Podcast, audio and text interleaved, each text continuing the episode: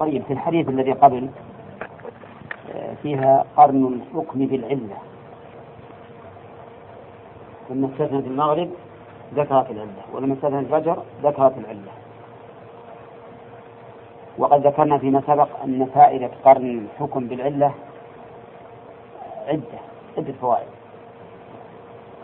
فمن يعرف هذه الفوائد؟ اثنين بس؟ ثلاثة؟ أربعة؟ أحمد؟ أن رسول الله صلى الله عليه وسلم كان يقصر في السفر عندي أنا ويتم، ويصوم ويفطر، رواه الدارقطني ورواته ثقات إلا أنه معلول.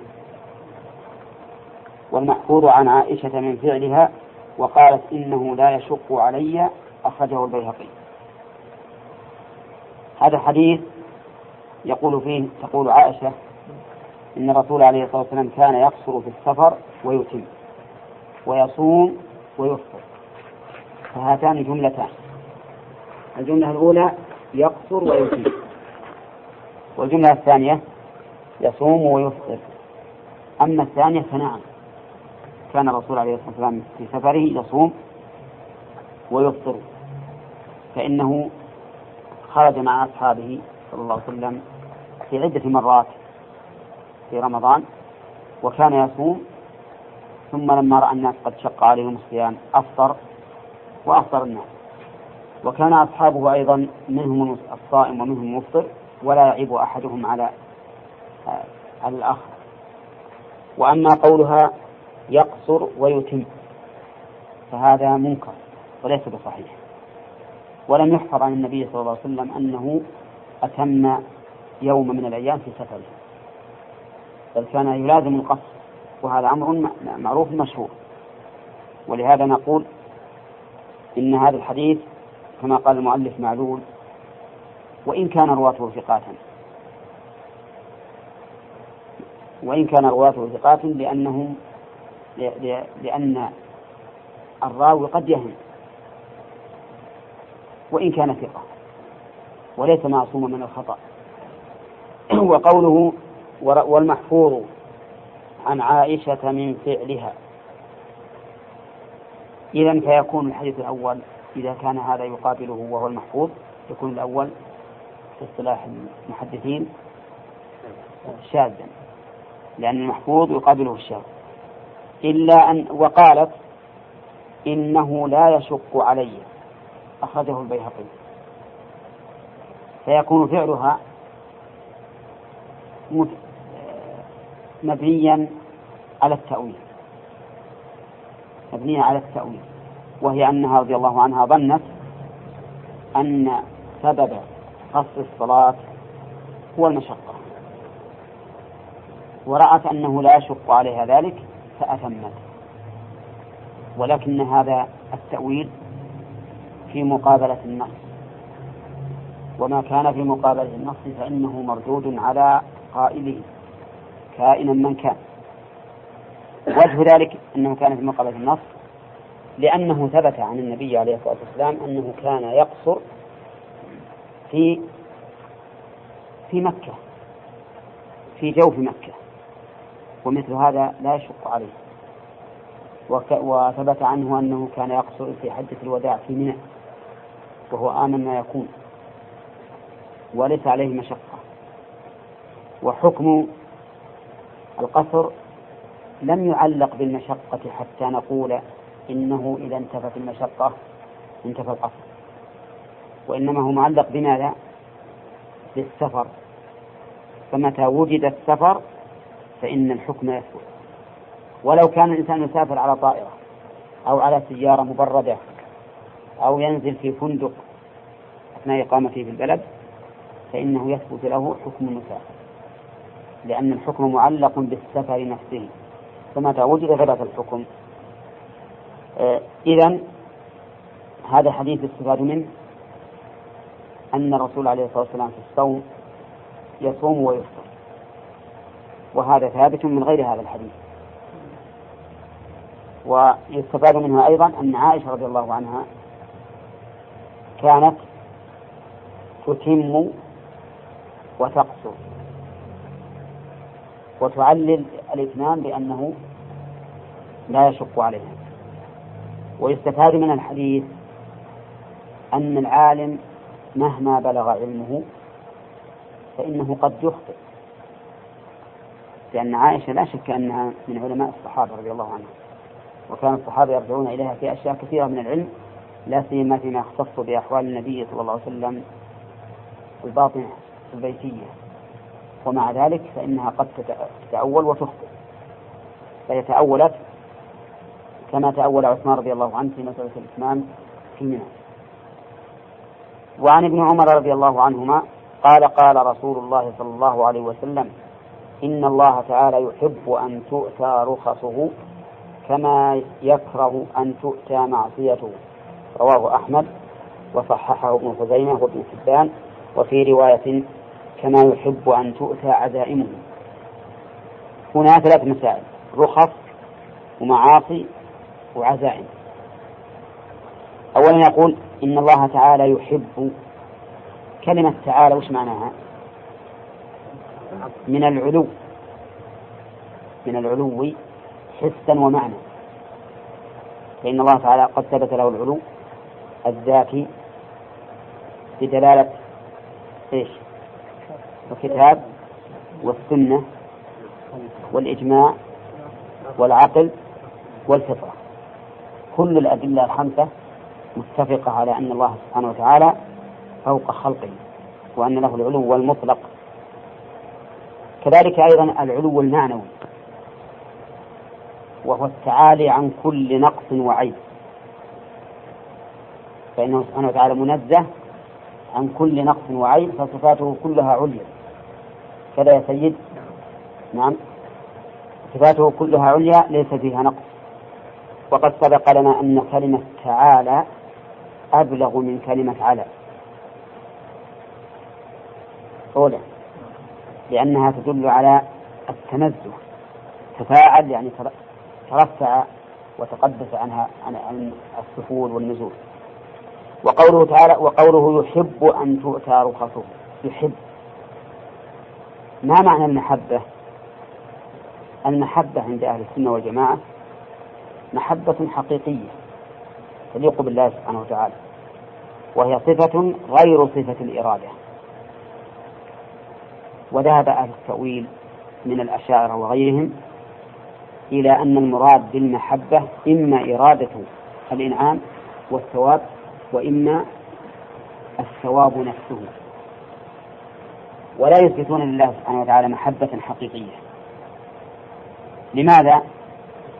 يقولون لأن المحبة ميل الإنسان إلى ما فيه جلب منفعة أو دفع مضرة، والله عز وجل لا منزه عن هذا. نعم، ولكننا نقول لهم: هذا الذي تفسرونه به المحبة هو لازم المحبة عند المخلوق، أما الله عز وجل فإنه يحب الشيء لكمال جوده وكرمه، لا لأنه ينتفع بهذا الشيء، فإن الله يقول في الحديث القدسي: إنكم لن تبلغوا ضري فتضروني، ولن تبلغوا نفعي فتنفعوني. إذن المحبة نقول صفة ثابتة على وجه الحقيقة لله عز وجل، ولكنها هل تشبه محبة المخلوق للمخلوق؟ نعم، لا، لأن الله تعالى يقول: ليس كمثله شيء وهو السميع البصير. فكل ما أثبته الله لنفسه من الصفات التي تتفق مع صفات المخلوق في الاسم فإنها تفارق صفة المخلوق في الحقيقة، لأن الله يقول: ليس كمثله شيء. طيب، لماذا نفوا حقيقة المحبة؟ لأنهم يزعمون أنها تقتضي تشبيها وتمثيلا، والتشبيه والتمثيل نقص، تشبيه الكامل بالناقص تنقص له، ولكننا نقول إنها لا تقتضي تشبيها. فأنتم الآن تثبتون الإرادة ومع ذلك تقولون أنها لا تثبت لا تستلزم التشبيه، وأنها إرادة تليق بجلاله. فنقول أي فرق بين الأمرين؟ ليس بينهما فرق إلا مجرد التحكم بعقول ليس لها أصل تبني عليه. وقوله رخص، نعم، والأشاعرة، نعم. قال وقوله رخصه، الرخص جمع رخصة، وهي في اللغة السهولة. رخصة في اللغة السهولة، وقد رخص له أي أذن له وسهل. وفسرها بعض العلماء بأن الرخصة ما ثبت على خلاف دليل شرعي لمعارض الراجح، ولكن هذا التعريف يجعلها مشكلة. والصواب أن الرخصة في الشرع هي الرخصة في اللغة، وأنها إيش؟ السهولة. فيحب الله عز وجل أن يأتي العباد ما سهل به عليهم، كما يكره أن تؤتى معصيته. وقوله كما يكره يحتمل أن تكون كافة التشبيه، يعني محبته لهذا ككراهته لهذا، محبته لإتيان الرخص ككراهته لإتيان المعاصي.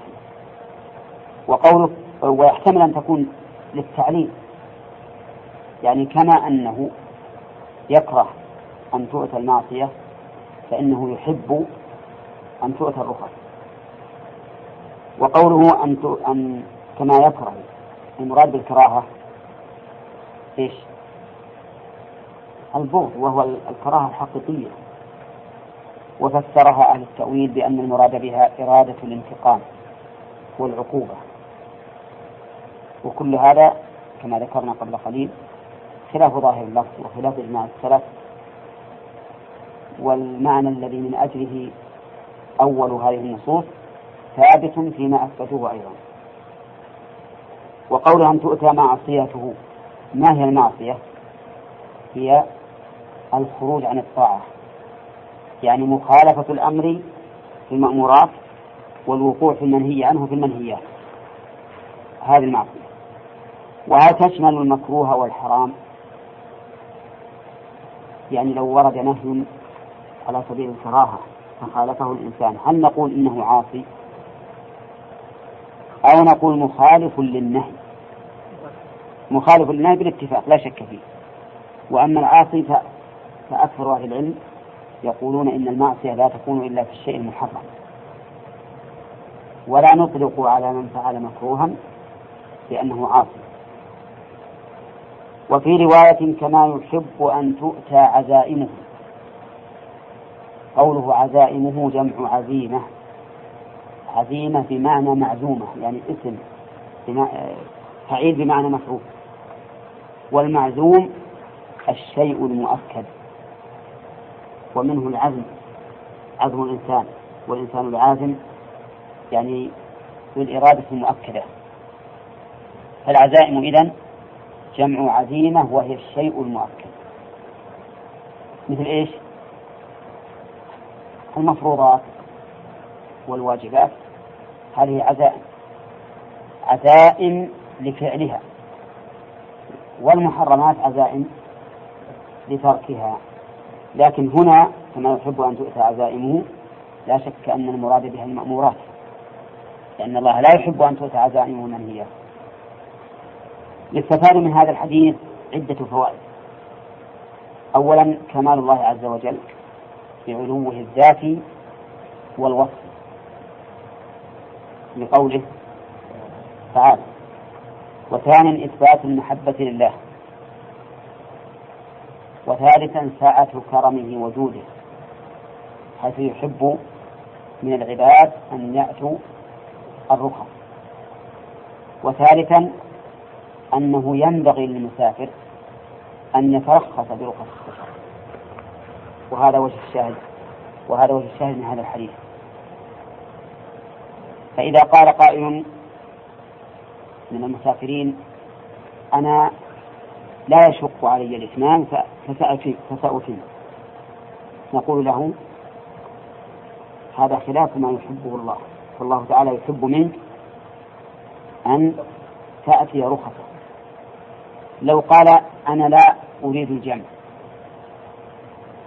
أنا لا أريد الجمع مع أنه قد جد به السيف، نقول له إن الذي يحبه الله منك أن تجمع. ولهذا كان القول الصحيح كما سيأتي إن شاء الله تعالى أن الجمع للمسافر عند الحاجة إليه ولغيره أيضا أفضل من عدم الجمع، وأننا لا نعبر فنقول يجوز للمسافر أن يجمع إلا إذا كان ذلك في مقابلة المنع فلا بأس، إنما الصحيح أنه يستحب أن يجمع إذا دعت الحاجة إليه. ومن فوائد الحديث أيضا إثبات الكراهة لله من قوله كما يكره، وهو كره حقيقي يليق به تبارك وتعالى. ومن فوائد الحديث أن الله تعالى يكره أن يعصى، يكره أن يعصى، وهذا يستلزم فائدة، وهو أن يبتعد الإنسان عن معصية الله. ما دام يعلم أن الله يكرهها فإنه لا يليق به وهو مؤمن بالله عز وجل أن يفعل ما يكرهه الله. لو أن أحدا من المخلوقين تعلم أنه يكره أن تفعل شيئا من الأشياء وهو عزيز لديك، هل تفعل ذلك؟ لا، لأنه يكرهه. الرب عز وجل أولى بأن يستحيي الإنسان منه ولا يقع في معصيته. ومن فوائد الحديث أيضا أن فعل الرخص كفعل الواجبات بناء على الرواية الثانية كقوله كما يكره كما يحب أن تؤتى عزائمه. فهل نقول إنه يدل على وجوب الترخص؟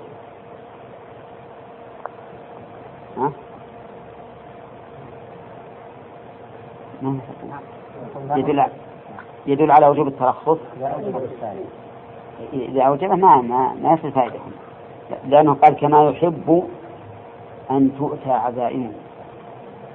نقول لا، ما يدل على وجوب الترخص، لأنه لو وجب الترخص لكان من العزائم، وقد علم الفرق بين المشبه والمشبه به، وأن المشبه غير المشبه به، فلو أوجبنا الرخص لكانت عزائم ولما كانت رخصا في الواقع، لأن العزيمة الشيء المؤكد الذي لا بد من فعله ما يستطيع الإنسان أن يتخلص منه. طيب، رخص السفر التي شرعها الله، القصر والجمع والفطر والثالث الرابع مسح الخفين 3 أيام، لا، ربما نقول هذه ترك الرواتب إن من باب التقليد. نعم، سقوط الجمعة عن المسافر. كذلك قال بعض العلماء إنه من رخص السفر أكل الميتة، والصواب أن أكل الميتة لا يختص بالسفر، وأن الإنسان إذا اضطر إلى أكل الميتة ولو في الحضر فله أكله، لأن الله يقول فمن اضطر غير باغ ولا عاد فلا إثم عليه. وعن أنس بن مالك رضي الله عنه قال كان رسول الله صلى الله عليه وسلم إذا خرج مسيرة 3 أميال أو فراسخ صلى 2 ركعتين، رواه مسلم. هذا الحديث اختلف العلماء في معناه وفي حكمه. يقول كان إذا خرج مسيرة 3 أيام 3 أميال، والأميال جمع ميل، وهو مقدر بالأذرع وبالأمتار. كم الميل بالأمتار الآن؟ نعم، كيلو ونصف، أكثر من كيلو ونصف. نعم، 1700 متر تقريبا. وحده بعضهم بأنهما ما مال من الأرض، يعني عند منتهى ميال الأرض. أنت مثلا إذا كنت تشاهد شاخصا وكان بعيدا، فهو معلوم أن الأرض تميل، فما كان عند ميل الأرض فإنه ميل. ولكن هذا الحد فيه صعوبة، لأن الناس يختلفون في قوة النظر، ولأن الأرض أيضا قد تختلف بالنسبة للميل. وهو نظير من حد الصاع بأنه ملء الكف مرتين، المد ملء الكف مرتين، هذا صعب. وكذلك من حد المثقال في الشعير، في حبات الشعير، فإن هذا أيضا غير منضبط، لأن حبات الشعير تختلف، أليس كذلك؟ الكبر والصغر والخفة والثقل. فالصواب أن الميل مقدر بالمساحة، ثم هذا التقدير أيضا 3 أميال على سبيل التقريب، لأنه في عهد الرسول عليه الصلاة والسلام ما في مساحين يمسحون الأرض، بحيث أن يحدد أن هذا ميل لا يزيد لا قليلا ولا كثيرا، لكنه على سبيل التقريب. وقوله أو فراسخ جمع فرسخ، والفرسخ 3 أميال، فبناء على أن الحديث 3 فراسخ، كم تكون الميل؟ 9 أميال. نعم. والشك هنا من الراوي، من شعبة، شك هل قال 3 أميال أو 3 فراسخ. وهذا الشك هل يوجب أن نلغي الحديث كله أو أن نلغي ما وقع فيه الشك؟ نلغي ما وقع فيه الشك، فالأميال داخلة في الفراسخ ولا لا؟ لأن الفراسخ أبعد منها، وعلى هذا فنقول نقدر أنها 3 فراسخ. فهذا يدل على أن الرسول صلى الله عليه وسلم إذا خرج 3 فراسخ صلى 2 ركعتين. هذا الحديث كما ترون استقر فيه الرأي على أنه إذا خرج 3 فراسخ صلى 2 ركعتين. ولكن ما معنى قوله إذا خرج؟ هل المراد إذا خرج من البلد لقصد سفر يزيد على 3 فراسخ؟ ويصل المعنى أنه لا يبتدئ صلاة 2 ركعتين إلا إذا بعد عن البلد 3 فراسخ أو 3 أميال. هكذا فسره من يرون أنه لا يقصر إلا في 16 فرسخا، كما هو المشهور من مذهب الإمام أحمد، لأنه لا يقصر إلا إذا خرج، إلا إذا قصد 16 فرسخا، يعني 2 قاصدين بسير الأحمال ودبيب الأقدام. فيؤولون هذا الحديث إلى أن معناه لا يبتدئ القصر إلا بعد أن يفارق البلد ب3 فراسخ، 9 أميال. ولكن هذا التأويل غير صحيح، لأن أنس تقول إذا خرج 3 أميال، فظاهره أن منتهى خروجه يكون 3 أميال أو 3 فراسخ. ولأن هؤلاء الذين يقولون إن معناه لا يبتدئ القصر إلا بعد 3 فراسخ، هم أنفسهم يقولون إنه يجوز للإنسان أن يقصر الصلاة إذا فارق البنيان، وإن لم يبعد إلا شبرا. فيكون الآن فهمهم الحديث مخالفا لما يقولون. فالصواب المعنى الأول للحديث، أن الرسول صلى الله عليه وسلم إذا خرج إلى هذه المسافة قصر الصلاة، بمعنى أنه إذا كان منتهى سفره 3 فراسخ فإنه يقصر الصلاة. ولكن هل هذا على سبيل الشرط بمعنى أنه لو خرج أقل من ذلك فإنه لا يقصر، أو أنه بيان بالواقع أن الرسول صلى الله عليه وسلم إذا خرج فعل كذا، وأنه ليس بشرط، فلو سافر سفرا أقل من هذا وهو يعد سفرا فإنه يقصر. إلى هذا الأخير ذهب شيخ الإسلام ابن تيمية وتلميذه ابن قيم، وقال إنه لا يصح تحديد المسافة للسفر، وأنه يقصر إذا خرج إلى مكان يعد فيه مسافرا. وقال إنه لم يكن في عهد الرسول عليه الصلاة والسلام بالأميال والفرافق، ولكن بالتقريب وليس على سبيل التحديد.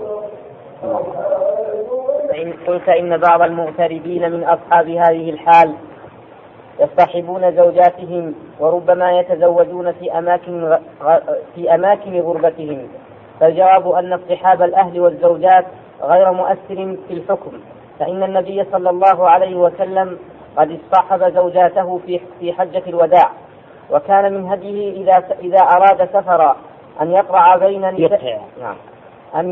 بين زوجاته، فأيتهن خرج سهمها خرج بها، ومع هذا قصر في حجته وكان يقصر في كل أسفاره. وأما التزوج في مكان الغربة فإن كان المتزوج يقصد طلاقها عند مغادرته، وقلنا بصحة هذا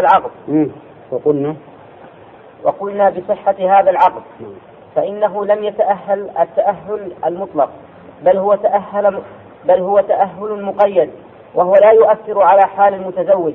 وإن كان المتزوج يقصد بقاء النكاح وحمل زوجته معه فإنه أيضا لم يقصد اتخاذ هذا المكان مقرا ووطنا له، بل يريد مغادرته بأهله بمجرد انتهاء غرضه. وانتبه لقولي يقصد طلاقها وقولي وقلنا بصحة هذا العقد،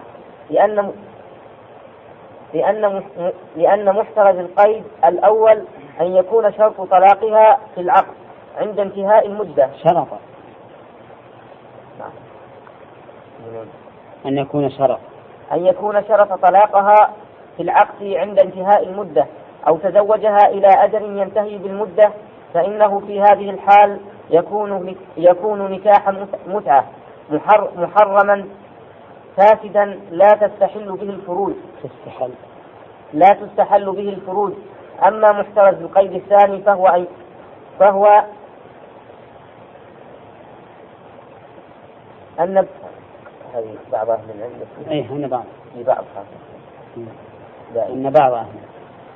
بعض أهل العلم يرى أن نية الطلاق كشرطه قياسا على نية التحليل، وعلى هذا فلا يصح العقد. وعلى القول بصحة العقد فإن هذه النية في العقد حرام على المتزوج لما فيه من خديعة الزوجة وأهلها، فإنهم لو علموا بنيته هذه لم يزوجوه في الغالب. وأما الآثار فروى مسلم في صحيحه هاي نفهم نعم.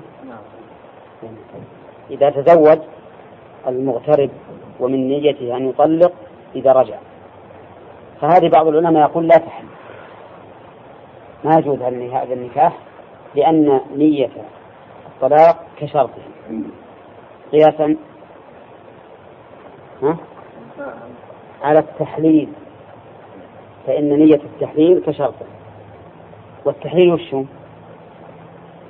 التحليل أن تكون امرأة مطلقة ثلاثا لا تحل لزوجها إلا بعد زوج، فيأتي إنسان ويتزوجها بالشرط أنه متى حل لها للأول طلقها، فهذا حرام. كذلك لو نوى بدون شرط أنه متى حل لها للأول طلقها فالنكاح حرام. فبعض العلماء يرى أن من نوى أن يتزوج إلى مدة معينة فإنه كما لو شرط النكاح إلى مدة معينة، والنكاح إلى مدة معينة ماذا يسمى؟ نكاح متعة لا يحل.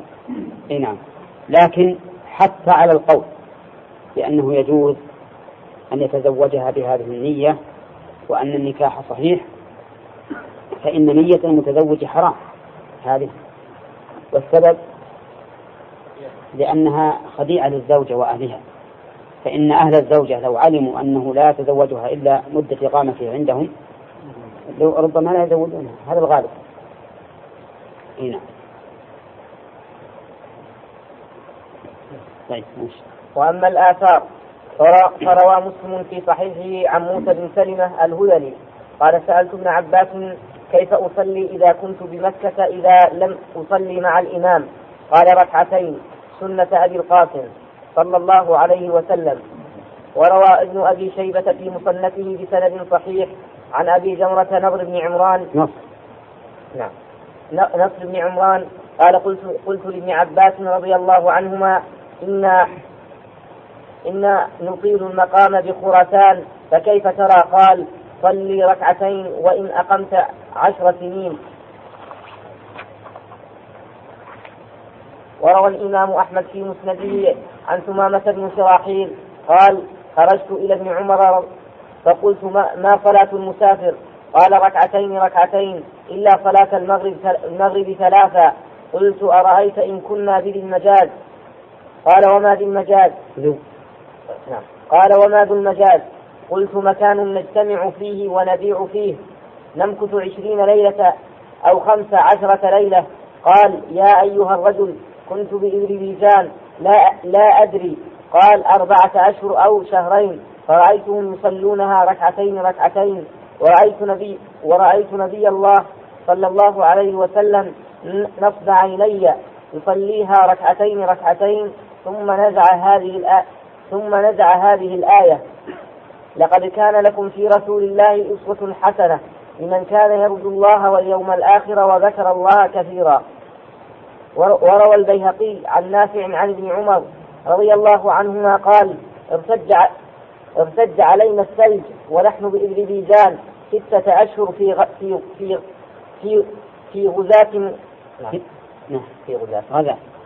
غزاة وكنا نصلي ركعتين. قال النووي: وهذا سند على شرط الصحيحين. ورواه عبد الرزاق بلفظ: أقام بإذربيجان 6 أشهر يقصر الصلاة. هذا حديث لا أقام بإذربيجان لا نعم نعم هو لا أقام.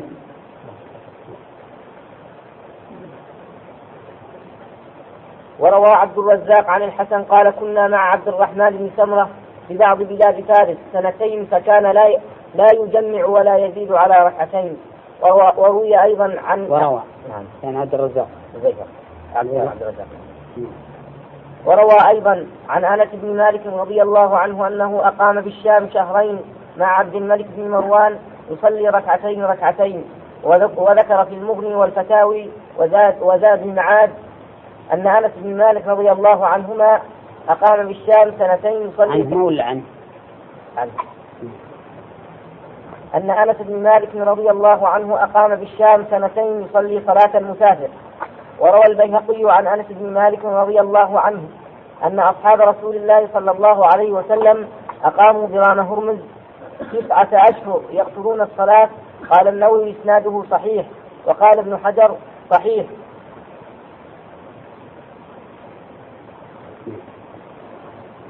فهذه آثار عن 4 من الصحابة: عبد الله بن عباس وعبد الله بن عمر وعبد الرحمن بن سمرة وأنس بن مالك، كلها تدل على جواز القصر مع المدة الطويلة. وفي صحيح البخاري عن ابن عباس رضي الله عنهما قال: أقام النبي صلى الله عليه وسلم 19 يقصر، فنحن إذا سافرنا 19 قصرنا، وإن زدنا أتممنا. وهذا يخالف ما أفتى به نصر بن عمران، فيكون ابن عباس رضي الله عنهما في ذلك قولان. وأما الآثار عن التابعين فمنها ما رواه عبد الرزاق في مصنفه عن علقمة وهو من أصحاب ابن مسعود أنه أقام بخوارزم 2 سنين فصلى ركعتين. وروى عن أبي وائل أنه خرج مع مسروق إلى السلسلة فقصروا وأقام 2 سنين يقصر فقصروا ما فقصروا فقصر فقصر وأقام سنة وأقام سنين يقصر. قلت يا أبا عائشة ما يحملك على هذا؟ قال التماس السنة وقصر حتى رجع. وروى عن معمر عن أبي إسحاق قال أقمنا مع وال قال أحسبه بسجستان سنتين ومعنا رجال من أصحاب ابن مسعود فصلى بنا ركعتين حتى انصرف ثم قال كذلك كان ابن مسعود يفعل.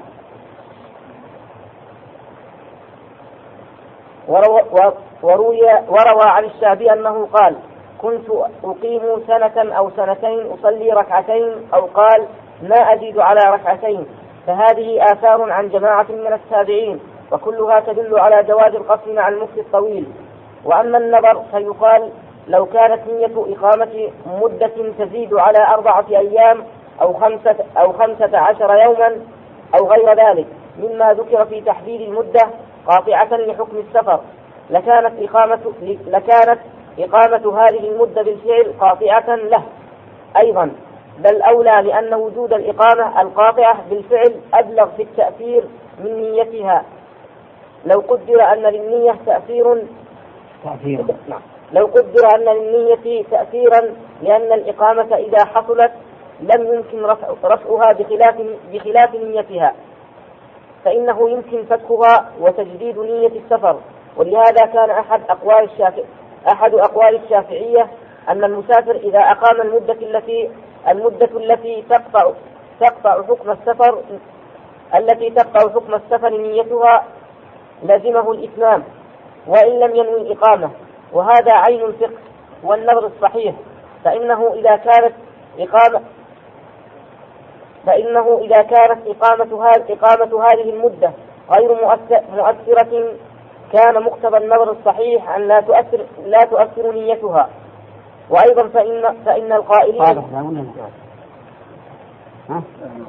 ما هو بعض مثلا إذا نأخذ 4 أيام اللي هو مشهور من مذهب الحنابلة، إذا نوى إقامة 4 أيام انقطع حكم السفر كذا ولازمه أن يتم. نقول إذا لم ينوي إقامة 4 أيام لكن مضى عليه في سفره 4 أيام مقتضى النظر أن يتم وينقطع السفر، لأنه إذا كان نية 4 يقطع حكم السفر فلا أن تقطع نية حكمه 4 من باب أولى، وذلك لأنه إذا أقام بالفعل لم يمكن رفع هذه الإقامة، لكن إذا نوى أن يقيم 4 بالنية فقط يمكن رفعه ولا لا؟ يمكن أن ينوي 4 يهون وينوي 2 أو يمكن ينوي أطول من ذلك. فلهذا بعض الشافعية يقول إنه إذا أقام 4 أيام ولو كان لم يعين المدة فإنه ينقطع في حقه حكم السفر، لأن الإقامة بالفعل أبلغ من الإقامة بالنية. نعم. وأيضا فإن القائلين بتأثير نية الإقامة يقولون إنها تمنع القصر والفطر ورخص السفر ولا تعطى المقيم حقا في انعقاد الجمعة به وتوليه إمامتها وخطابتها. ولهذا قال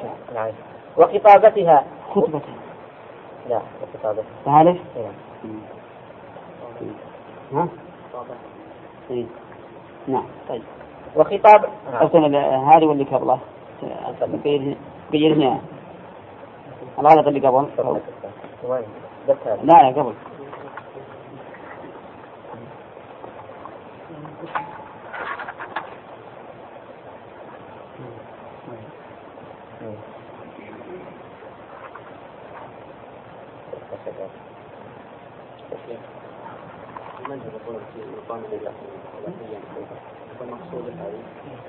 ثبته.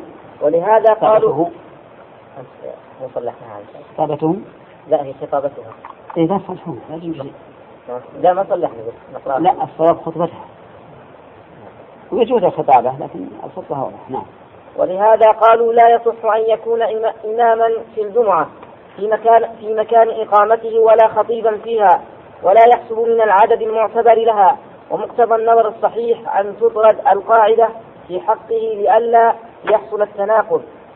وأما القياس واضح الحين هذه واضحة ذي ولا ما هي واضحة؟ طيب يقول الإنسان إذا نوى إقامة أكثر من 4 أيام انقطع حكم السفر في الحق، فلا يفطر ولا يقصر الصلاة ولا يمسح 3 أيام، لكن ما تنعقد به الجمعة ولا يكون خطيبا فيها ولا إماما فيها. ولهذا الذين يقلدون المذهب ما يصح أنهم يقوموا الجمعة في أمريكا وفي البلاد اللي هم فيها، لو أقاموها هم فصلاتهم باطلة. فهنا في تناقض ولا لا؟ في تناقض. أجروا عليه حكم السفر من وجه ومنعوه حكم السفر من وجه آخر. ومقتضى النظر إيش؟ أن يقضوا قاعدة، إما أن يعطوا حكم السفر للجميع وإما أن يمنعوا حكم السفر للجميع. وجه طيب ذلك؟ يقول لأنه ليس بمستوطن. على تستقيم إلى 3 مجموعات. أي على تستقيم إلى 3، وقد سبق أن شرح الإسلام يقول هذا ليس له أصل في الشرع. نعم. أول يوم على قوله من أول يوم ما يقصر. أي من أول يوم ما يقصر أبدا. لأن يجي أكثر من 4 أيام ما يقصر. ذكرت إن شاء الله مر علينا رواية البيهقي. نعم. أنا قد يعني أقام أصحاب النبي صلى الله عليه وسلم برمهم 9 أشهر. وهذا منقطع بين يحيى بن أبي كثير وأنس ابن عمر. أنس روى البيهقي عن أنس بن مالك أن أصحاب الرسول فأقاموا برمهم من 9 أشهر يقصرون الصلاة. نعم. وصحه ابن حجر. مع أن هذه العلة يعني ضعفها في موضع آخر. يمكن له فيها قولين.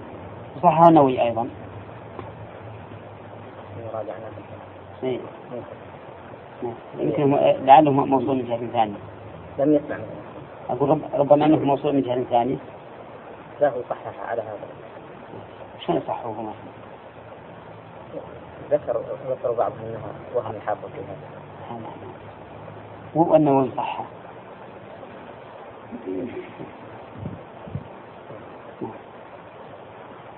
وأما القياس من وجهين، أحدهما أن يقال أي فرق بين رجلين كلاهما قدم البلد لغرض معين لا ينوي الإقامة إلا لهذا الغرض، لكن أحدهما يعرف متى ينتهي والثاني لا يعرف، فنقول للأول لا تترخص برخص السفر إذا علمت أنه لا ينتهي إلا بعد كذا وكذا من الأيام، ونقول للثاني لك أن تترخص وإن أقمت سنين حتى وإن ظننت أنه لا ينتهي إلا بعد تمام المدة، على القول الذي حكاه في الإنصاف عن الشافعي ومختصر بن تميم. فإن قلت الفرق أن الأول القياس ولا غبته؟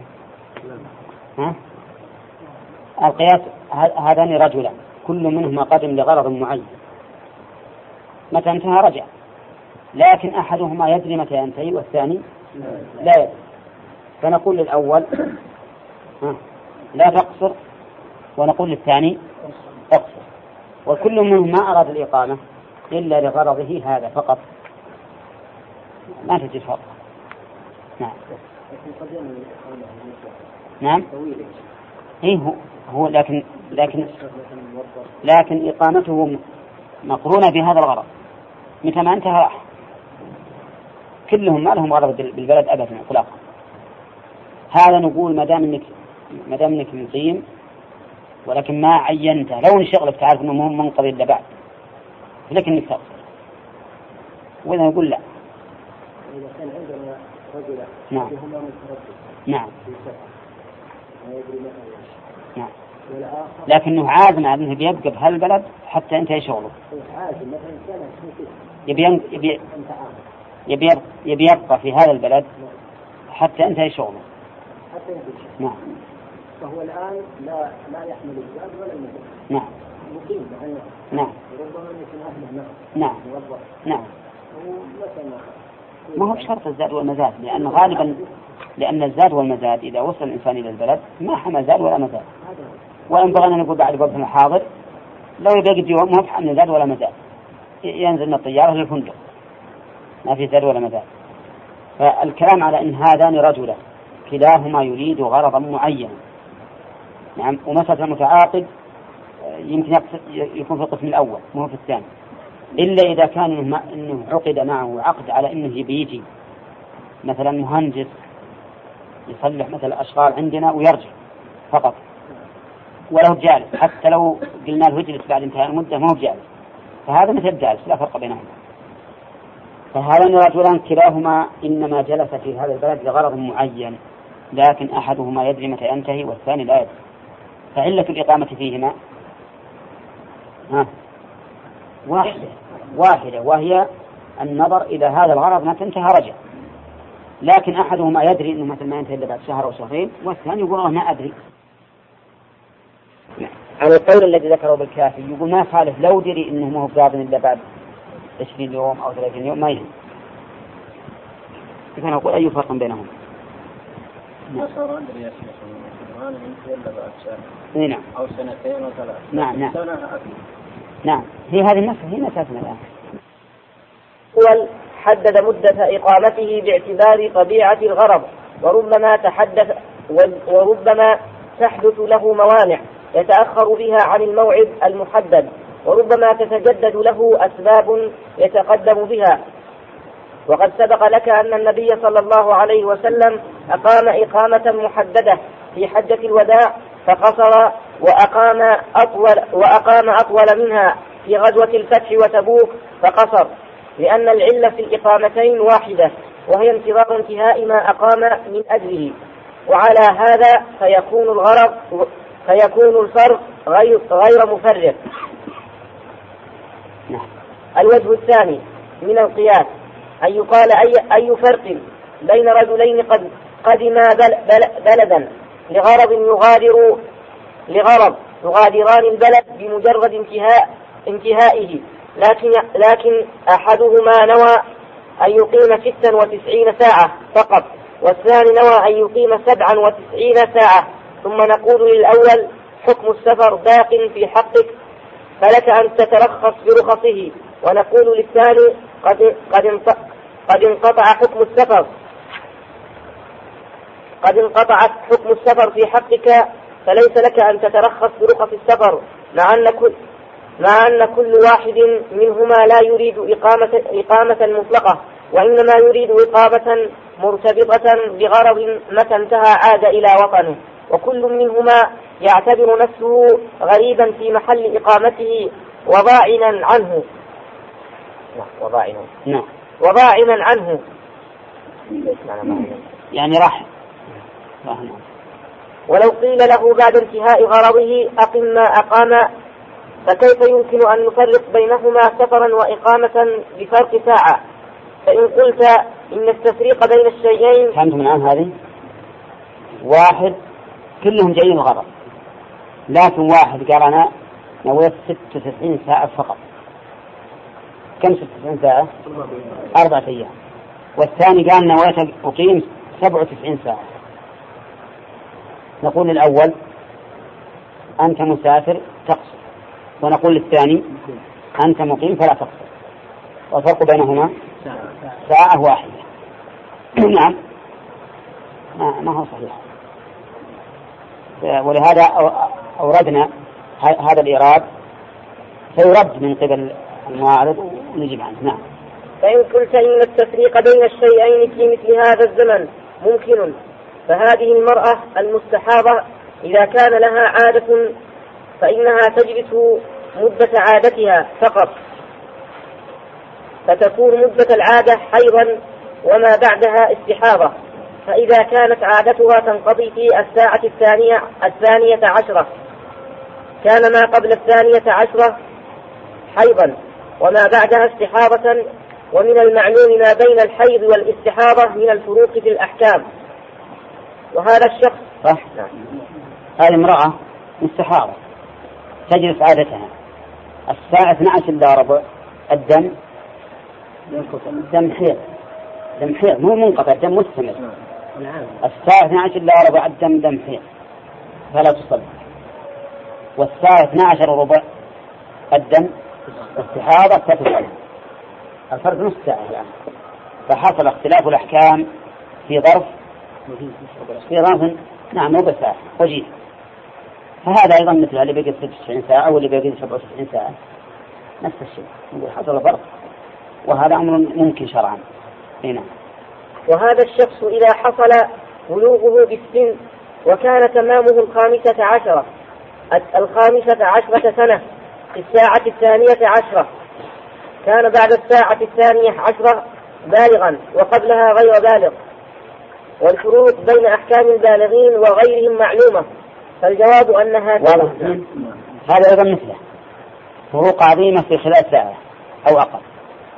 هذا اللي يتم 15 سنة في السنة 12 الساعة 12 إلا 5 دقائق غير بالغ ما يجب عليه الشيء، والساعة 12 و5 دقائق بالغ تلزمه أحكام البالغين كذا، فهذا فرق في خلال نصف ساعة. طيب. فالجواب أن هاتين المسألتين قد فرق الشارع بين الحالين فيهما بخلاف الإقامة في السفر. ففي المستحاضة قال النبي صلى الله عليه وسلم لفاطمة بنت أبي حبيش رضي الله عنها إذا أقبلت الحيضة فتركي الصلاة، فإذا ذهب قدرها فاغسلي عنك الدم وصلي، رواه البخاري. وفي البلوغ قال ابن عمر رضي الله عنهما عرضت على النبي صلى الله عليه وسلم يوم أحد وأنا ابن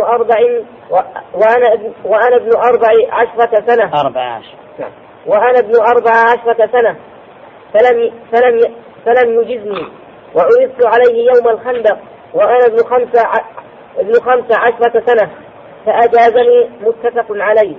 زاد البيهقي وابن حبان ولم يرني بلغت بعد قولي لم يجزني،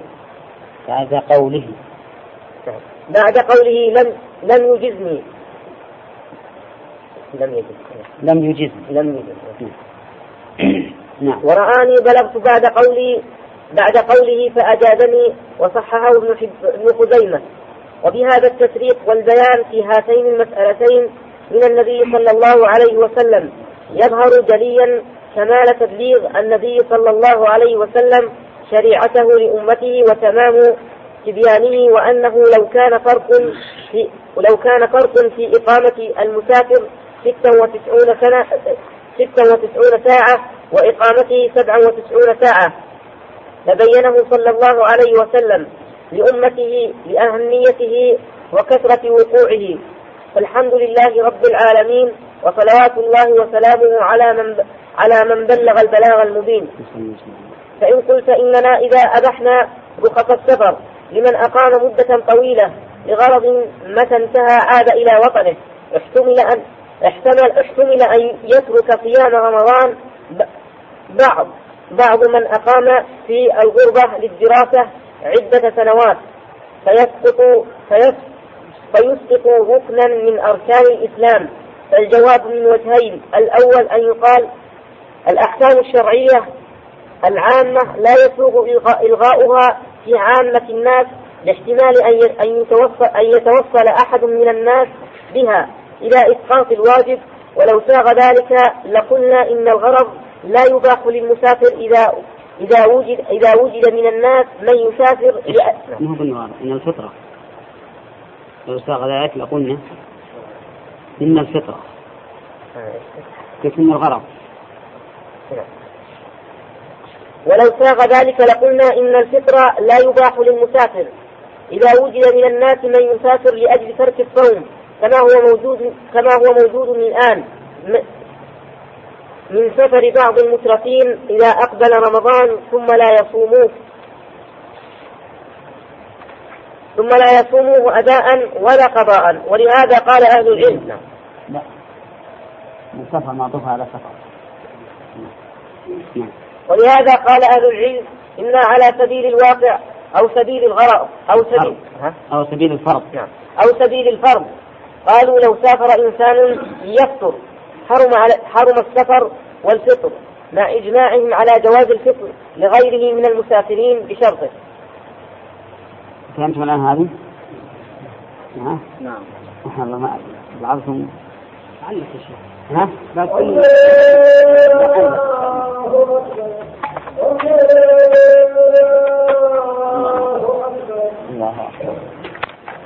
نقول إننا إذا أبحنا الترخص برخص السفر لمن أقاموا سنوات طويلة الدراسة، فمعنى ذلك أننا فتحنا لهم باب ترك الصيام، فنسقط بذلك ركن من أركان الإسلام. قلنا جواب عن ذلك من وجهين: الوجه الأول أن الأحكام العامة الشرعية لا تسقط في حق عامة الناس لكون بعض الناس يتوصل بها إلى محرم، هذه أحكام عامة، وكون بعض الناس يتوصل بها إلى محرم لا يعني ما نقول نسقطها عن الناس الآخرين، بدليل أن الفطرة للمسافر جائز بالنص والإجماع. فلو قال قائل إذن معناه أن الناس يسافرون علشان يفطرون، يمكن يوجد هذا ولا ما يمكن؟ يمكن يوجد. إذن قولوا للمسافر يقول لا تبيح الفطرة للمسافرين، لأنكم تفتحون بذلك أن الإنسان يسافر علشان يفطر، كما هو موجود. أنا أسمع كثير من الناس يروحون والعياذ بالله في أيام رمضان إذا أقبل إلى بلاد يتنقلون في بلاد ولا يفطرون ولا يصومون. وأيضا الفقهاء أنفسهم رحمهم الله ذكروا هذه المسألة، قالوا لو سافر الإنسان من أجل أن يفطر حرم الفطر والسفر، حرم الفطر والسفر، فمعنى ذلك أن هذا أمر ممكن أن يتوصل الإنسان بجواز أو بالترخيص للفطر للمسافر إلى أن يسافر فلا يصوم. نعم. إذا علم أن سفره 3 سنين. نعم. 3 سنين. نعم. يفطر 3 سنين. نعم. يفطر. نعم. شيخ يقضى عنه ولا لا؟ نشوف الآن باقي علينا.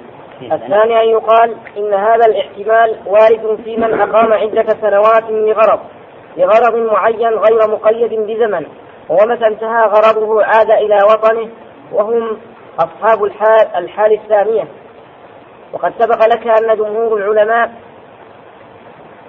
على جواز ترخصهم برخص السفر، ومنها ترك الصيام، بل حكاه ابن المنذر إجماعا، وإن كان نقل الإجماع فيه نظر كما يعلم من شرح المهذب وتفصيل مذهب الشافعي في ذلك. ولهذا نقول في مسألة الصيام إن للمغترب الذي يباح له الترخص برخص السفر 3 حالات: الحالة الأولى أن لا يشق عليه الصيام، فالأفضل له أن يصوم لما فيه من المبادرة إلى إبراء الذمة، ولأنه أيسر على الصائم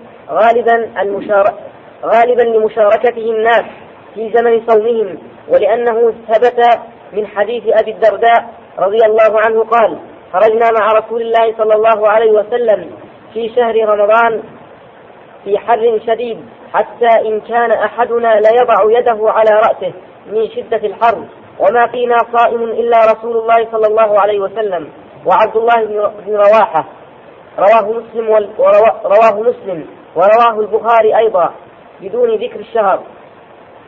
الحالة الثانية أن يشق عليه الصيام، فله أن يفطر ويقضيه في وقت لا يشق عليه، ولا ينبغي أن يؤخره إلى ما بعد رمضان التالي، لئلا تتراكم عليه الشهور فيثقل عليه الصوم أو يعجز عنه. وهاتان الحالان فيما إذا أمن نفسه من التفريط وترك الصيام، أما إذا خاف على نفسه التفريط وترك الصيام وهي الحال الثالثة فإنه يجب عليه الصوم. ولهذا أمر الله تعالى بالاقتصار على الزوجة الواحدة إذا خاف عدم العدل، مع أن تعدد الزوجات إلى أربع مباح في الأصل. قال الله تعالى: وإن خفتم ألا تقسطوا في اليتامى فانكحوا ما طاب لكم من النساء مثنى وثلاث ورباع، فإن خفتم ألا تعدلوا فواحدة أو ما ملكت أيمانكم، ذلك أدنى ألا تعولوا. وقال النبي صلى الله عليه وسلم في الوتر: من خاف ألا يقوم من آخر الليل فليوتر أوله، ومن طمع أن يقوم آخره فليوتر آخر الليل، فإن صلاة آخر الليل مشهودة وذلك أفضل. رواه مسلم. فأمر النبي بتقديم الوتر في الوقت المفضول لمن خاف ألا يقوم به في آخر الليل. نعم. فأمر النبي صلى الله عليه وسلم. أقول صلى الله عليه وسلم. فأمر النبي صلى الله عليه وسلم بتقديم الوتر في الوقت المفضول لمن خاف ألا يقوم به في آخر الليل. وقال الفقهاء رحمهم الله تعالى: لمن وجد لقطة له أخذها إن أمن نفسه عليها، وإلا حرم عليه أخذها وصار بمنزلة الغاصب. فمن خاف من فعل المباح أن يترك به واجبا أو يفعل به محرما كان ذلك المباح حراما عليه. أفهمتم؟ نقول هذا الذي يجوز له أن يفطر، سواء على ما عليه جمهور العلماء الإنسان الذي أقام لغرض لا يدري متى ينتهي، أو على ما اخترناه من أن من أقام لغرض وإن علم متى ينتهي. نقول له ثلاث حالات: الأولى أن لا يشق عليه الصيام فالأفضل الصيام، الثاني أن يشق فله تأخيره إلى وقت آخر، ولا ينبغي أن يؤخره إلى رمضان الثاني، لأنه لو أخره تراكمت عليه الشهور وعجز عنها أو تثاقلها. الحالة الثالثة أن يخاف أن يفرط في ذلك ويضيعه، ففي هذه الحال يجب عليه الصوم. واستدللنا بالقرآن والسنة وكلام أهل العلم. القرآن: أباح الله للإنسان أن يأخذ إلى أربع زوجات، هذا عمل مباح، فإن خاف أن يقع في الإثم ولا يعدل حرم، ووجب الاقتصار على واحد. والنبي عليه الصلاة والسلام قال في الوتر: آخر الليل أفضل، لكن من خاف ألا يقوم فالوتر أوله. لا، لأنه أصلا ما واجبه، أصل الوتر ما هو واجب، لكنه ينقل إلى هذا الزمن المفضول لخوف فواته. والعلماء قالوا: في من وجد لقطة إذا كان يخشى على نفسه أن لا يعرفها وأن يطمع به، قالوا يحرم عليه التقاطه، مع أن أفضل التقاط مباح، يحمل التقاط. وعلى هذا فنقول في القاعدة هذه: كل مباح يخاف منه الإنسان أن يقع في ترك واجب أو فعل محرم فإنه يكون حراما. نعم. وصار الآن على هذا القول التصير معظم المتعاطين هم ست سنين طويلة، ومسد بهم السفر، يعني لا يستطيع أن يقضيه قبل رمضان القادم، لكن إذا رخص له يقضيه في الشتاء، لأن بعضهم الآن اللي ما يصوم يقضيه في الشتاء. وكثير منهم يسألون: أما إذا كان الزمن عندهم 17 ساعة ونحوها مع شدة الحر، يقولوا شقوا عليهم. نعم. وينزلوا متفرق، يعني فيكون أهون. نعم. فمن خاف من فعل المباح أن يترك به واجبا أو يفعل به محرما كان ذلك المباح حراما عليه سدا للذريعة، لكن ذلك يحكم به على الشخص المعين لا على جميع الناس. فإذا كان أحد من الناس يتوسل بالمباح إلى شيء محرم كان ذلك المباح في حقه وحده حراما دون سائر الناس. فإن قلت: هل لديك علم بما قاله شيخ الإسلام ابن تيمية الفتاوي جمع ابن قاسم، حيث قال: إذا نوى أن يصيم في البلد 4 أيام فما دونها قصر الصلاة، وإن كان أكثر ففيه نزاع، والأحوط أن يتم الصلاة. وبما ذكر عنه صاحب الاختيارات. وإذا نوى المسافر الإقامة في بلد أقل من 4 أيام فله الفطرة. وهل يقاوم هذا ما نقلت عنه أو يبطله؟ فالجواب: لدي علم بذلك وهو لا يقاوم ما نقلته عنه ولا يبطله. أما في الفتاوي فقد ذكر النزاع ثم قال: والأحوط أن يتم الصلاة، والحكم الاحتياطي لا يقتضي الوجوب. وانظر ما نقله الشيخ نفسه في هذا المجلد عن الأسرم. قلت له: يعني الإمام أحمد، فلم يقصر على ما زاد من ذلك؟ قال: لأنهم اختلفوا فيأخذ بالأحوط فيتم. قال الشيخ: فأحمد لم يذكر دليلا على وجوب الإتمام، إنما أخذ بالاحتياط، وهذا لا يقتضي الوجوب. وأما ما في الاختيارات فإن دلالته على أن من نوى إقامة 4 أيام فأكثر فليس له أن يفطر من باب دلالة المفهوم، وهي لا تقاوم دلالة المنطوق، فكيف تبطلها؟ فإن أبى آد إلا أن يكون ذلك مقاوما لما نقلت عنه، فإن أعلى مراتبه أن يكون دالا على أن لشيخ الإسلام في ذلك قولين، ولكن من تأمل قوة تأييده للقول بالترخص وتزييفه للقول بعدمه ظهر له أن القول المتأخر له هو القول بالترخص، لأنه يبعد أن يؤيد القول بالترخص هذا التأييد ويزيف مقابله ذلك التزييف، ثم يرجع عن ذلك. ولهذا اقتصر عليه صاحب الفروع والإنصاف.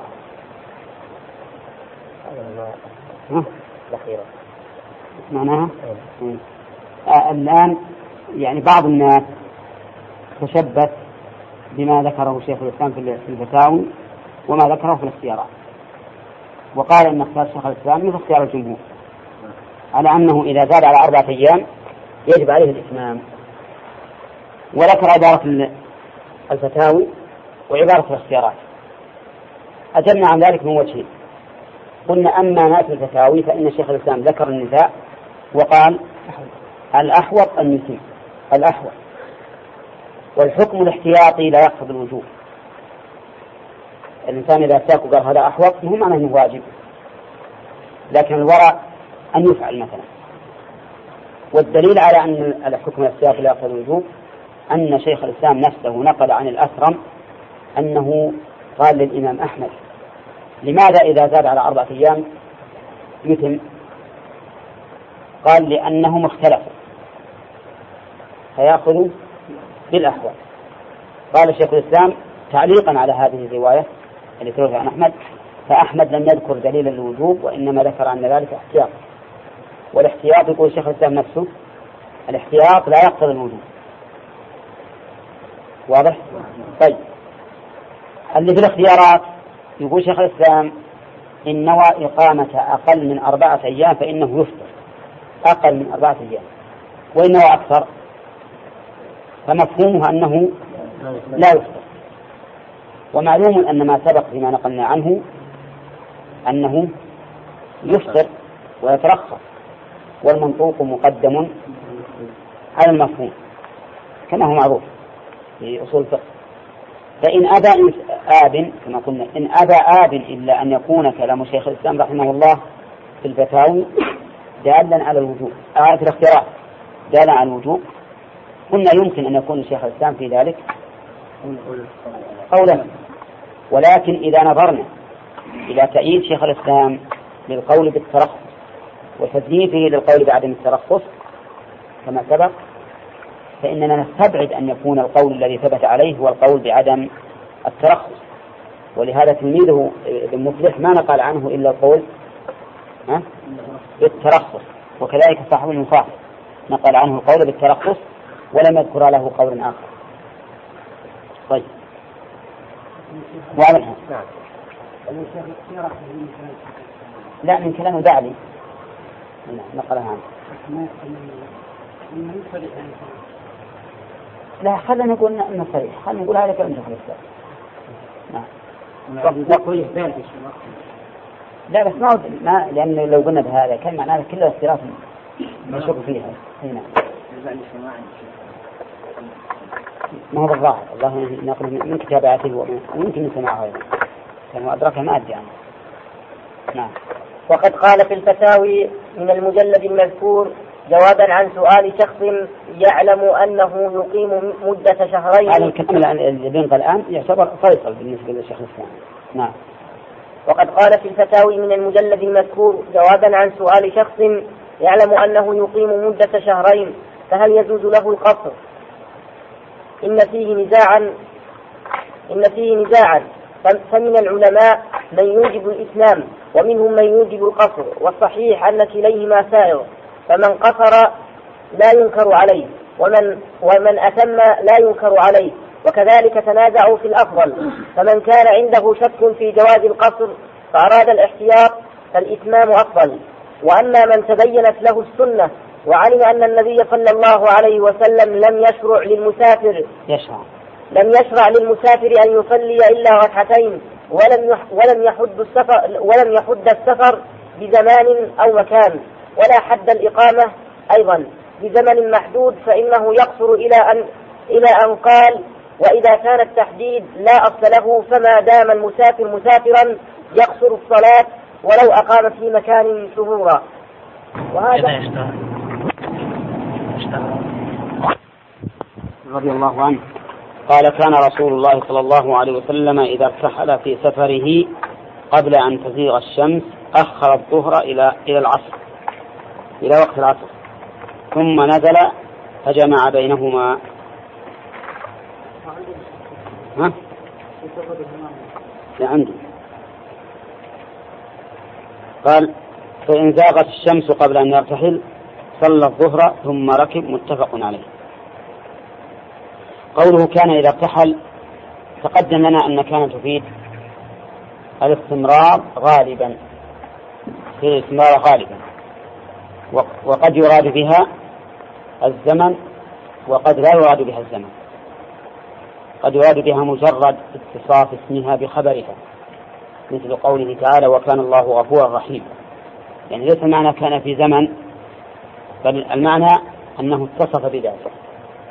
وقوله كان إذا ارتحل في سفره قبل أن تزيغ، ارتحل يعني ركب راحلته قبل أن تزيغ، تزيغ تميل، ومنه قوله تعالى فلما زاغوا أزاغ الله قلوبهم، يعني لما مالوا عن الحق أمال الله قلوبهم. وقوله أخر الظهر إلى وقت العصر ثم نزل فجمع بينهما، لأن ذلك أيسر له، فيؤخر الظهر إلى وقت العصر من أجل أن يجمع بينهما، لأنه لا يمكن أن يصليهما قبل دخول الوقت، لأنه الآن ارتحل قبل أن تزيغ الشمس، هو يؤخر ثم يجمع بينهما. قال وإذا ارتحل فإن زالت الشمس قبل أن يرتحل صلى الظهر ثم ركب، متفق عليه. وظاهر الحديث هذا المتفق عليه أنه يصلي الظهر فقط ولا يجمع، ولكنه يقول وفي رواية للحاكم في 40 بإسناد صحيح صلى الظهر والعصر ثم ركب. ولأبي نعيم في مستخرج مسلم كان إذا كان في سفره فزالت الشمس صلى الظهر والعصر جميعا ثم ارتحل. فعلى هذه الرواية ورواية الحاكم يكون معنى قول صلى الظهر يعني مع العصر، ومثله قوله صلى الله عليه وسلم لئن بقيت إلى قابل لأصومن التاسع، يعني مع العاشر. فهنا قال صلى الظهر واكتفى بإحدى الصلاتين عن الأخرى، صلى الظهر يعني والعصر من أجل أن لا ينزل، من أجل أن لا ينزل، فيصلي الظهر والعصر ثم يركب ويمشي إلى الليل حتى لا ينزل. نعم. هذا الحديث أصل في الجمع بين الصلاتين. ومن المعلوم أن النبي صلى الله عليه وسلم وقت الصلوات وقت الظهر إذا زالت الشمس وكان ظل الرجل كطوله ما لم يحضر وقت العصر، ووقت العصر ما لم تصفر الشمس، ووقت المغرب ما لم يغب الشفق، ووقت العشاء إلى نصف الليل. كل صلاة لها وقت معين، وقد قال الله تعالى إن الصلاة كانت على المؤمنين كتابا موقوتا. فالأصل أن تصلى كل صلاة في وقتها، هذا الأصل وهو الواجب. واختلف العلماء في الجمع فكانوا فيه طرفين ووسطا، فمنهم من يقول إن الجمع لا يجوز إلا في موضعين في عرفة ومزدلفة، وأن سبب الجمع فيهما هو النسك وليس السفر، فيرون أن الجمع في هذين المكانين نسك وليس من أجل السفر. ومنهم من توسع في الجمع وأجاز الجمع حتى بدون عذر، وأن هذا التوقيت على سبيل الأفضلية فقط. ومنهم من توسط وقال إن الجمع إن كان له سبب شرعي فهو جائز، وإن لم يكن له سبب شرعي فالواجب أن تصلى كل صلاة في وقتها. وبهذا تجتمع الأدلة. أما الذين يقولون إنه لا جمع إلا في عرفة ومزدلفة فالذي حملهم على ذلك أنهم لا يمكنهم أن ينكروا جمع عرفة ومزدلفة لثبوت ذلك وشهرته وظهوره، لكنهم حملوه على أنه نسك وأجابوا عن كل ما ذكر فيه الجمع بأنه جمع صوري وليس جمعا حقيقيا، بحيث إن كل صلاة فعلت مع أختها في وقتها، بل قالوا إنه جمع صوري. كيف جمع صوري؟ قالوا لأن المعنى أن تؤخر الصلاة الأولى حتى إذا لم يبق من وقتها إلا بقدرها صليتها، ثم صليت الثانية في وقتها، فيكون الجمع صوريا. ومن المعلوم أن هذا الجواب جواب ليس بصحيح، لأن هذا الجمع الصوري إن ثبت فإنه ليس بسهولة، بل هو في غاية ما يكون من المشقة، بل إن تحقيقه قد يكون متعذرا. نعم. فمن الذي يرقب الشمس في العشي حتى إذا لم يبقى من كون الشيء مثل ظله أو من كون الظل مثل الشاخص إلا مقدار في الظهر؟ أحد يستطيع أن يرقب هذا إلا بمشقة؟ ما يمكن إلا بمشقة. ومن الذي يستطيع أن يرقب الشفق الأحمر في صلاة المغرب حتى إذا لم يبقى على مغيب الشفق الأحمر إلا مقدار صلاة المغرب صلى المغرب ثم صلى العشاء؟ هذا في غاية ما يكون من المشقة، ولهذا هم أرادوا أن يوقعوا الناس بسهولة ولكنهم أوقعوهم في حرص. وأما الذين قالوا بالجواز مطلقا وأن هذا التوقيت على سبيل الأفضلية وليس على سبيل الوجوب، قالوا لأنه ثبت في الصحيح من حديث ابن عباس رضي الله عنهما قال جمع النبي صلى الله عليه وسلم في المدينة بين الظهر والعصر وبين المغرب والعشاء من غير خوف ولا مطر، من غير خوف ولا مطر. نعم. وفي رواية ولا سفر. قالوا فهذا دليل على أنه يجوز، ما دام قال جمع بدون سبب. ولكننا نجيب عن ذلك أنه لم يكن إنه جمع بدون سبب، وإنما قال جمع بدون خوف ولا مطر، يعني فنفى هذين السببين، لأن هذين السببين يبيحان الجمع، فهو قد جمع بدون خوف ولا مطر، ولكن لسبب آخر. ما هو السبب؟ سئل ابن عباس رضي الله عنهما لماذا جمع، فقال أراد أن لا يحرج أمته. معنى يحرجها أن لا يوقعها في حرج، فدل هذا على أنه إذا وجد الحرج في إفراد كل صلاة في وقتها فإنه يجمع، وإن لم يوجد الحرج فإنه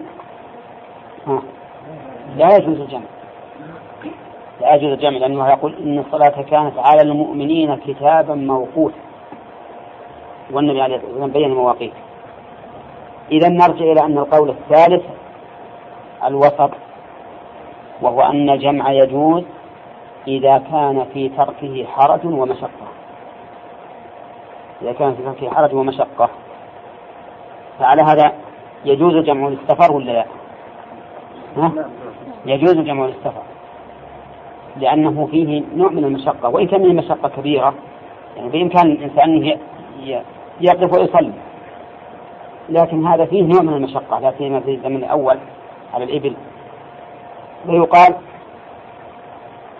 السفر يجوز فيه الجمع إذا كان سائرا، إذا كان سائرا كما في هذا الحديث.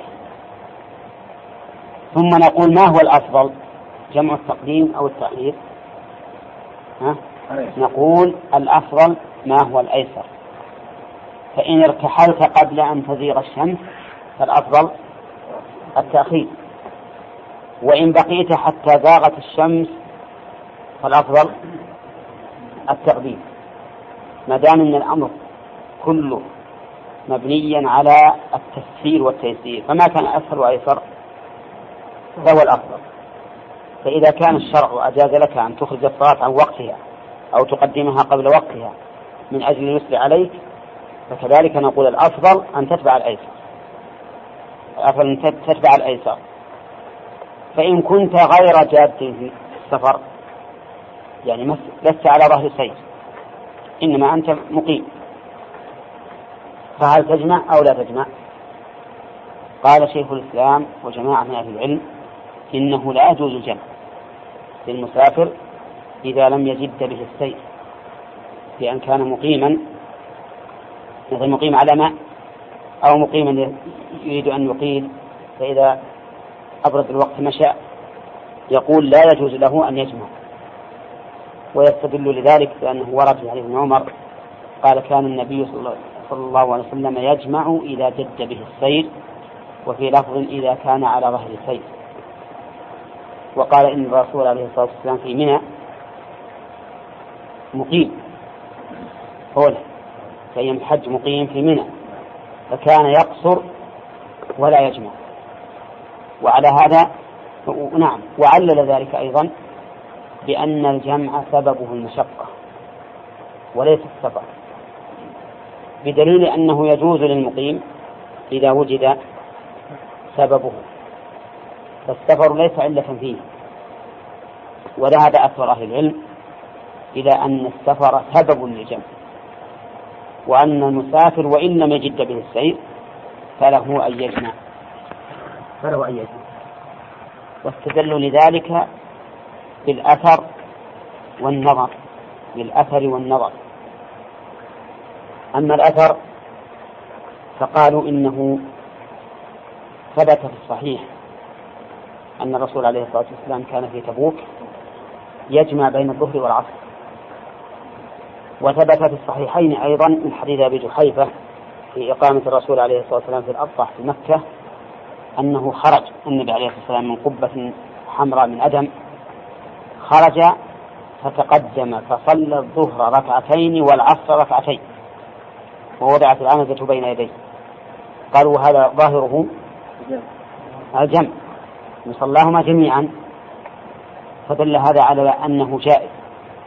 ولكن نقول إذا جد بك السير فالأفضل الجمع، وإن لم يجد بك السير فالأفضل عدم الجمع، ولكن لو جمعت فلا حرج. هذا أثر. أما النظر فقالوا إذا كان الشرع أجاز للمسافر من يقدر يسافر ركعتين من أجل التيسير عليه، فالجمع بين الصلاتين أيسر، ولا لا؟ يعني مثلا أيما أيسر، لو قيل لك صل الظهر والعصر جميعا على 4 ركعات على 4 ركعات بدون قصر، أو صل كل واحدة في وقتها على 2 ركعات، أيهما الأيسر؟ أظنها الأول أيسر، لأنك لا تقوم إلا مرة واحدة للصلاة، ولا تتوضأ إلا مرة واحدة، وتصلي وتنام. نعم، بخلاف أنه يطالب أنك تصلي كل صلاة في وقتها ولا تنصرفها فيها.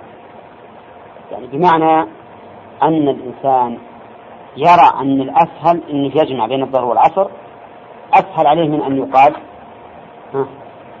اقصر الصلاة وصل كل صلاة في وقتها. وهذا القول أصح، أن السفر سبب من أسباب الجمع، لكن إن احتجت إليه فالجمع أفضل، وإن لم تحتج إليه فهو رخصة، ولكن نعم فهو رخصة وليس بأفضل. وبهذا تجتمع الأدلة، وهو المشهور من المذهب الحنابلة. هل يجوز الجمع مثلا لرجل مصاب بسلس البول ويشق عليه الوضوء لكل صلاة؟ نعم، كل ما يجوز، لأنه يشق عليه أن يصلي كل صلاة في وقته. وقد أجاز النبي عليه الصلاة والسلام من الصحابة أن تجمع، والاستحارة نوع من الحدث الدائم. طيب، هل يجوز لامرأة ترضع أن تجمع لأنه يشق عليها أن تطهر ثيابها لكل صلاة وجسمها؟ نعم، يجوز. وذكر من أوسع المذاهب في باب الجمع المذاهب المشهورة والمتبوعة مذهب الإمام أحمد. هنا طيب، هل يجوز الجمع لإدراك الجماعة؟ نعم، يجوز. يجوز، لأن جمع للمطر من أجل الجماعة، إذ بإمكان كل واحد منهم أن ينصرف إلى بيته، وإذا دخل الوقت صلى في بيته. نعم، وعلى هذا إذا كنا جماعة في سفر وقدمنا إلى البلد أو قريبا من البلد وعرفنا أننا إن تفرقنا صلينا فرادا، وما دمنا مجتمعين بيصلي جماعة، فنقول الأفضل أن تصلوا جماعة جمعا لأجل أن تدركوا الجماعة ولا تتفرقوا. ويستفاد من هذا الحديث الذي معنا عدة فوائد. أولا، جواز الجمع لمن جد به السير في السفر كذا. ثانيا، أن الأفضل فعل الأرفق به من جمع التقديم أو التأخير. ثالثا، حسن رعاية النبي صلى الله عليه وسلم لمن معه. أولا، كيف ذلك؟ حسن رعايته لا ينسى التخفيف، لأنه إذا ركب قبل زوال الشمس أخر الظهر، وإن ركب بعد زوال الشمس قدم العصر، وهذا من حسن رعايته لأمته عليه الصلاة والسلام. ومن فوائد الحديث نشوف هل هي ثابتة هذا الفائدة لما يقول وجود صلاة الجماعة في السفر.